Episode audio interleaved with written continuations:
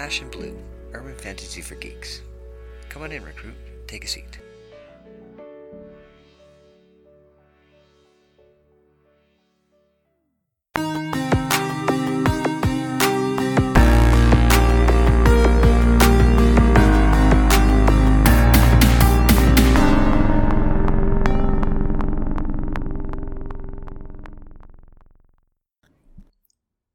Chapter ten.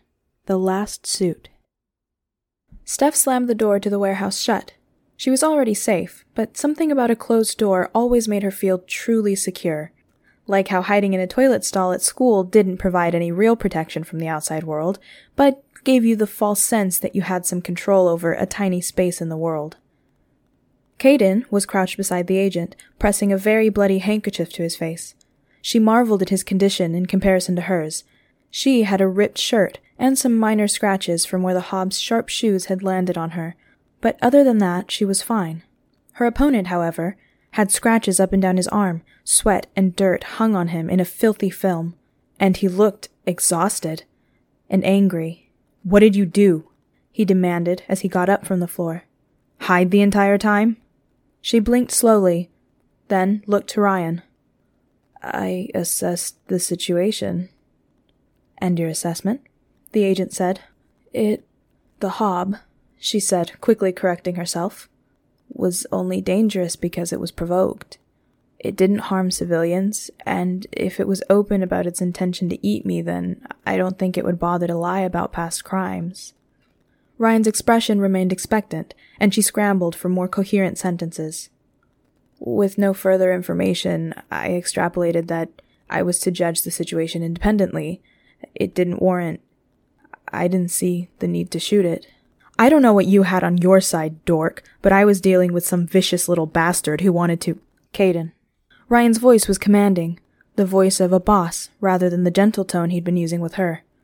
Wordlessly, Caden turned toward the agent. "Dismissed." "Sir," Caden said, all fight and snark gone from his voice, disappearing with a rush of air, despawning without another word. Um, Steph said at the same time as Ryan started to speak. "Sorry," she said. "You go first." Ryan handed her a bottle of water, then gave a small shrug. Caden was part of this sim. There's usually more to his part, some anti-magic rhetoric, but you already dealt with Solstice last night. For my part, that element is secondary to the impact during the warehouse scenario. He smiled.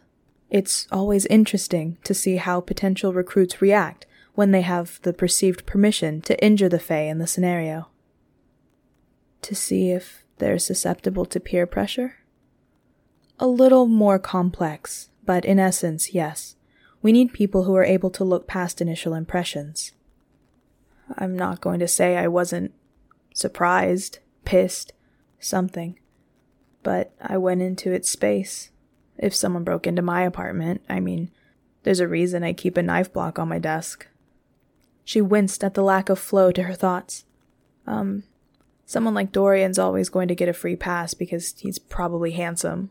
I have no idea, but I think he is. No one is going to go at him, like, gun first. The hob dude, like, bedhead and bad fashion, but yeah, I, I think I did the right thing. "Yes, Miss Mimosa, you acted appropriately, and that will be reflected in your final score." "So, how does that work?" "Each of us will give you a score out of ten. These scores are not averaged, as each department is very different. The field score, however, impacts all three, as it determines the level of assignment that you can be tasked with outside the agency." He paused. "A shorthand I've heard some recruits use is that it's the danger rating. For example, many tech recruits have a field score between three and six. A minimum score of four allows recruits to assist in active operations." "So what happens until the scores come in?" "I have them already." He extended a hand. "So now I can officially welcome you to the agency." She tucked the bottle of water under her arm, then shook his hand. "Thanks. Thank you." He nodded, released her hand, and headed towards the door off to the right. "First, I'll issue you a uniform. Then I'll take you to Agent Jones." The urge to bounce off the walls deflated. Jones. Of course. The sorting hat had spoken, and working for Jones was probably going to be fun, but she stared down at the floor as she followed Ryan. As fundamental as the memory of him was to her, it had probably just been another day for him. There were probably a hundred kids out there, just like her, who had the important but indistinct memory of being saved by a streak of navy blue. So, other than being a mildly interesting coincidence, nothing was stopping him from assigning her to tech support, then retreating back to deal with his own, much more competent recruits. She scratched at her arm and dug her nails into her elbow. This was the logical way the situation went, and there was no reason to... Her heart felt weird and heavy. Talking to him had been... not fun, but... meaningful. Communicating with another person in a way that she hadn't done for years. And she owed him so much. Owed him for how often the lingering memory had brought her comfort. Owed him for her entire goddamn life. Twice. It was the end of something. Even more than being welcomed into the agency was the beginning of something. This next room was cluttered and gave the immediate impression of a military surplus store. Racks of clothing with an ever-so-fine hint of dust everywhere. There were six racks of uniforms, the suits for field, lab coats for tech, and B D Us for combat. Along the back and right-hand side walls were metal shelving units, and she walked towards them, wanting to delay the moment that she had to pull a lab coat off the rack and say goodbye to the agent, for probably forever. The shelves contained accessories of a myriad of types. She saw everything, from hats to scanners that wouldn't have looked out of place next to a tricorder. One shelf held tablets and phones on the top half, and Steph felt her brain hitch as she stared at a small device on the bottom half of the shelf. Is that a fucking nuke? Ryan looked at her from the other side of the room. Yes.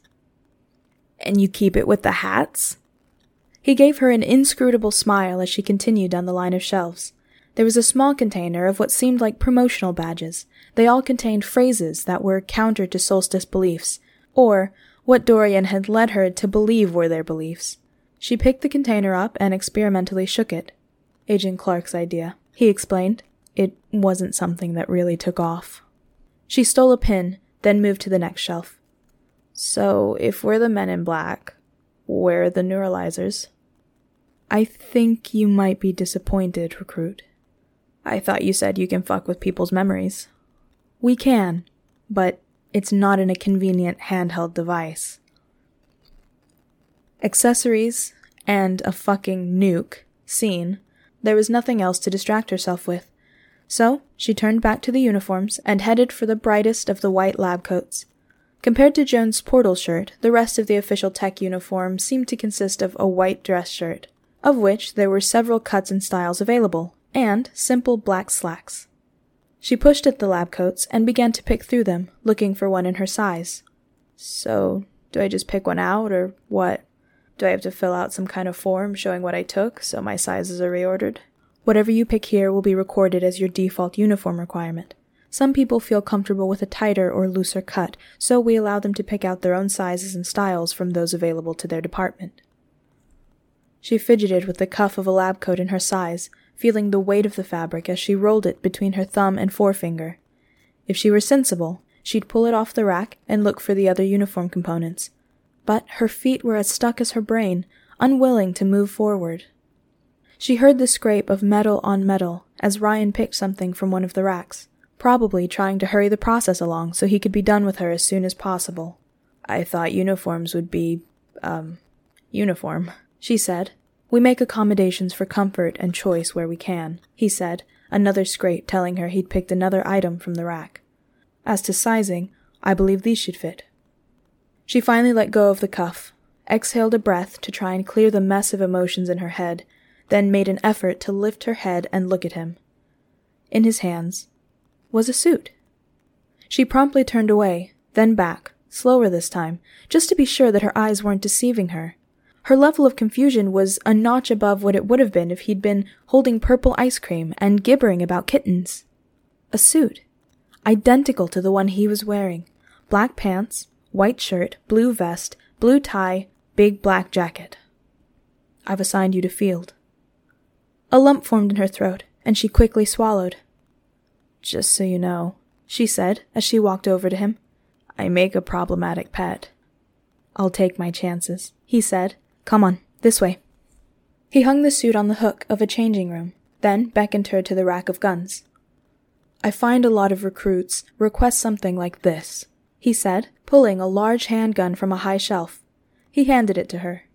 Most regret it within a day. Oof. I think Laura Croft uses one of these, she said as she tried to lift it. They like the look, he said with a sigh. A gun's not a status symbol. It's not for style. It's a tool, nothing more. He replaced the Desert Eagle, then handed her a much smaller and lighter handgun. Until you pass a proficiency test, it will fire modified paint rounds.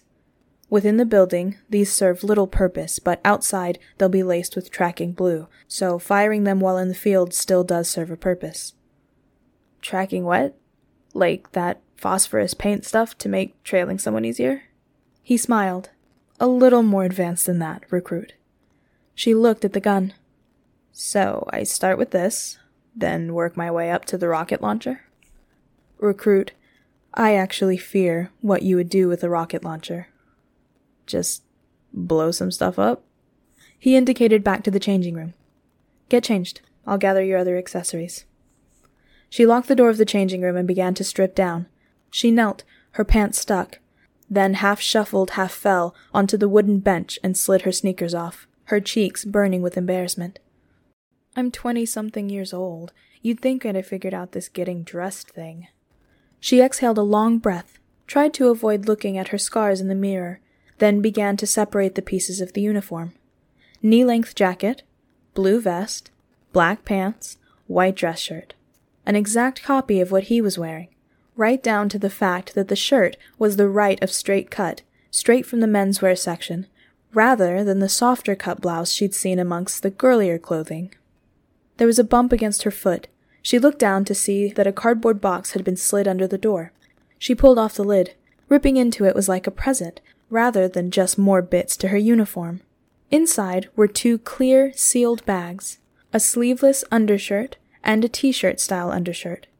There were two pairs of socks, one navy, one black, the standard navy tie, and a small folder containing a varied selection of cufflinks and tie pins.